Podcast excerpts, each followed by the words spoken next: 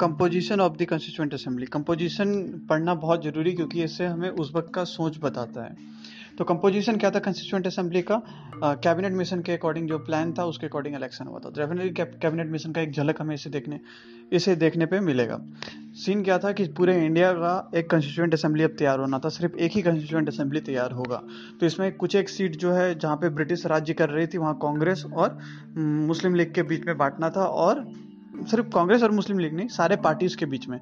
कुछ एक independent party भी थी। तो इन सारे पार्टी लोग इलेक्शन कॉन्टेस्ट करेंगे जिसे जितना सीट मिलेगा ब्रिटिश इंडिया में। जो प्रिंसली स्टेट है जहाँ पे राजा लोग का शासन था वहाँ पे क्या था कि राजा खुद से नॉमिनेट करेगा किसी को कॉन्स्टिट्यूंट असेंबली में। तो आ, सीन क्या हो गया? ब्रिटिश इंडिया में जो है इलेक्शन होगा और इलेक्शन से कांग्रेस मुस्लिम लीग या जो लोग भी आना है वो लोग आएँगे। और राजा वाले जगह से नॉमिनेट होकर के लोग आएँगे। और जो चीफ इलेक्शन प्रोविंस जहाँ पे chief province sorry chief commissioner जहाँ रहते थे, उनके इलाके में भी, उनके अंदर भी एक इलाका होता था, वहाँ से भी लोग इलेक्शन करके ही आएँगे। वो ब्रिटिश में ही काउंट होता है, ठीक है? तो अब यहाँ पे ऑब्ज़र्व करने वाली क्या बात है? ये तो लाइन हो गई ऑब्ज़र्व करने वाली बात ये है कि जो प्रिंसली स्टेट हैं उनको भी कॉन्स्टिट्यूंट असेंबली में लाया गया। यानी कि इस वक्त ब्रिटिश के दिमाग में बिल्कुल ऐसा नहीं था कि इंडिया को तोड़ दो। जो लोग कहते हैं कि 1947 में इंडिपेंडेंस एक्ट में कह दिया गया था कि राजा को अलग रहना है तो अलग रह सकते हैं। तो यहाँ पे हमें क्लियर दिख रहा है कि उनके दिमाग में ऐसा कुछ नहीं था, क्योंकि वो एक कॉन्स्टिट्यूंट असेंबली बना रहे हैं और उसमें राजा को कह रहे तुम भी आओ। अब ऑब्वियस सी बात है, इस कॉन्स्टिट्यूंट असेंबली से जो संविधान बनेगा, उससे पूरा देश चलेगा। तो प्रिंसली स्टेट भी इसका एक मेंबर है, यानी कि प्रिंसली स्टेट भी इंडिया का एक पार्ट बनने जा रहा है, क्योंकि संविधान लिखने में उनको भी मेंबरशिप दे दिया गया और एक ही मेंबरशिप दिया गया है, पाकिस्तान को भी और प्रिंसली स्टेट को। तो इस वक्त ब्रिटिशर्स कहीं ना कहीं कोशिश कर रहे हैं कि इंडिया एक रहे, क्योंकि उन्हें इंडिया को छोड़ के जाना है सम्मान के साथ। तो यहाँ पे ब्रिटिश को प्रिंसली स्टेट को अलग नहीं किया गया। तो हम लोग जानेंगे कि प्रिंसली स्टेट को फिर बाद में अलग क्यों किया गया? अलग रहने का हक क्यों दिया गया?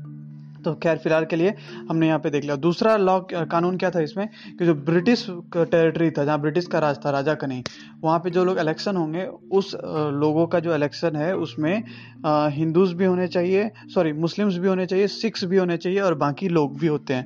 बाकी लोग को यहाँ पे जनरल कैटेगरी वर्ड से इस्तेमाल किया गया है। जनरल कैटेगरी वर्ड में कौन आ गया? हिंदूज आ गए जैन्स आ गए पारसीज आ गए अदर देन मुस्लिम और सिख जितने भी वो जनरल कैटेगरी में आ गए। तो यहाँ पे बात की गई थी कि तीन कम्युनिटीज तो ज़रूर होने चाहिए। एक जनरल कैटेगरी और दूसरा मुस्लिम और तीसरा सिख। तो यहाँ पे हिंदू को स्पेसिफिकली नहीं दिया गया कि हिंदू होना चाहिए। वो सारा एक कैटेगरी में आ गया। हो सकता है सिर्फ़ पारसी ही हो जाए तो हिंदू रहने का ज़रूरत नहीं है। समझ में आ रहा है? क्यों ऐसा किया गया? क्योंकि हिंदूज कहते थे कि हम सेक्युलर हैं तो इसलिए उसको एक सेक्युलर बॉक्स में रख दिया और मुस्लिम्स और सिख्स को अलग कर दिया उस वक्त। तो यहाँ पे हम देख रहे हैं कि अब अब पूरा पैरामीटर समझते हैं एक साथ। बात यह होगी कि ब्रिटिश इंडिया में इलेक्शन होगा, हर पार्टी अपना कैंडिडेट लेके आएगा बट ध्यान रखना है उसे कि मुस्लिम्स भी आए और सिख्स भी आए और बाकी जनरल कैटेगरी भी आए। किस तरह से आए? पॉपुलेशन के रेशियो में। वहाँ कितने मुस्लिम्स हैं, उतने मुस्लिम्स के कैंडिडेट को कांग्रेस को भी टिकट देना है, उतने को मुस्लिम लीग को भी देना है। अब क्योंकि मुस्लिम लीग मुस्लिम पार्टी है तो वो सिर्फ़ मुस्लिम को ही देगा। तो अल्टीमेटली वहाँ से उतने ही मुस्लिम जीत के जा सकते हैं, जितना कि ओवरऑल मुस्लिम का सीट है। इन अनदर वर्ड्स अगर मुस्लिम का पाँच सीट हो रहा है पॉपुलेशन के हिसाब से तो कांग्रेस में अगर छः लोग हैं और मुस्लिम लीग में तीन लोग हैं तो ऊपर से सबसे पाँच वोट जिसको मिला है, उसको ही टिकट मिलेगा। समझ में आ गया होगा? तो और प्रिंसली स्टेट में राजा खुद से डिसाइड करेगा किसको भेजना है। तो वहाँ पे कुछ भी ऐसा सेक्युलरिज्म नहीं है कि मुस्लिम को रिप्रेजेंट करना है। वहाँ पे हो सकता है राजा अगर हिंदू है तो सिर्फ़ हिंदू को भेजेगा या कुछ भी ऐसा जो भी राजा डिसाइड करेगा। तो यहाँ पे ये यह हमें दिख रहा है कि राजा को पावर ज़्यादा दिया गया, वहाँ कुछ भी धर्म का, धर्म के बेसिस पे कुछ नहीं किया गया। जो हुआ वो ब्रिटिश इंडिया में हुआ। कहीं ना कहीं ये दिख रहा है कि ब्रिटिश के आने से रिलीजन का मेन इशू यहाँ पे हमें दिख रहा है। ठीक है। अब सीन क्या हो गया? इसमें सेपरेट इलेक्टोरेट था। हमें तो पहले से पता है कि सेपरेट इलेक्टोरेट को ब्रिटिश ने शुरू से सपोर्ट किया तो मुस्लिम सिर्फ़ मुस्लिम्स को वोट देगा हिंदू सिर्फ़ हिंदू को वोट देगा। इसलिए भी प्रोपोर्शनल रिप्रेजेंटेशन उस वक्त ज़रूरत था। और ये वन ऑफ़ द रीजन है कि हमने अपने सिस्टम में प्रोपोर्शनल रिप्रेजेंटेशन नहीं रखा, क्योंकि ये हमें सेपरेट इलेक्टोरेट का याद दिलाता था। ऑल बहुत सारी कंट्री ऐसे हैं जहाँ प्रोपोर्शनल रिप्रेजेंटेशन है बट वहाँ पे कुछ कम्युनिटी और रिलीजन नहीं है। तो प्रोपोर्शनल रिप्रेजेंटेशन का मतलब होता है जितने लोगों ने वोट दिया एक पार्टी को वो पार्टी का उतना ही लोग जाएगा। बट यहाँ पे प्रोपोर्शनल रिप्रेजेंटेशन जो है सेपरेट इलेक्टोरेट से कनेक्टेड है सिर्फ़ मुस्लिम मुस्लिम को वोट देगा तो उतने परसेंटेज मुस्लिम आएँगे ना कि पार्टी के लोग। तो इसलिए सेपरेट इलेक्टोरेट के ऊपर एक दाग लग गया था प्रोपोर्शनल रिप्रेजेंटेशन के ऊपर दा, दाग लग गया था। तो कुल मिला के कंपोजिशन ऑफ़ कॉन्स्टिट्यूंट असेंबली में क्या हो गया? ब्रिटिश एरिया से लोग आएँगे जिसमें से कि मुस्लिम और सिक्स का सीट रिजर्व्ड है बाकी लोग को जितना आना है आएँगे। ओवरऑल सीट सेवेंटी परसेंट है। जो कि ब्रिटिश इंडिया का है। और बाकी प्रिंसली स्टेट जो अपॉइंटेड होंगे सारे रिलीजन्स होंगे इसमें। जब इलेक्शन हुआ तो क्या हुआ? इलेक्शन हुआ तो आ, बहुत सारे सीट्स जो हैं इनको मिल गया कांग्रेस को मिल गया। मोर देन 90 परसेंट सीट जो है कांग्रेस को मिल गया। और अराउंड कुछ सीट जो है 73 सीट जो है मुस्लिम मुस्लिम लीग को मिले। और 15 सीट जो है आ, बाकी जो लोग थे प्रिंसली स्टेट्स वगैरह हैं उनको मिले हुए थे। तो प्रिंसली स्टेट्स ने क्या किया? उन्होंने मना कर दिया कि वो कॉन्स्टिट्यूंट असेंबली में नहीं बैठेंगे, क्योंकि वो कह रहे थे कि हम कभी भी ब्रिटिश इंडिया के साथ नहीं जा सकते, वो ब्रिटिश इंडिया में ही जुड़ना नहीं चाह रहे थे उस वक्त भी जब ब्रिटिश का राज था।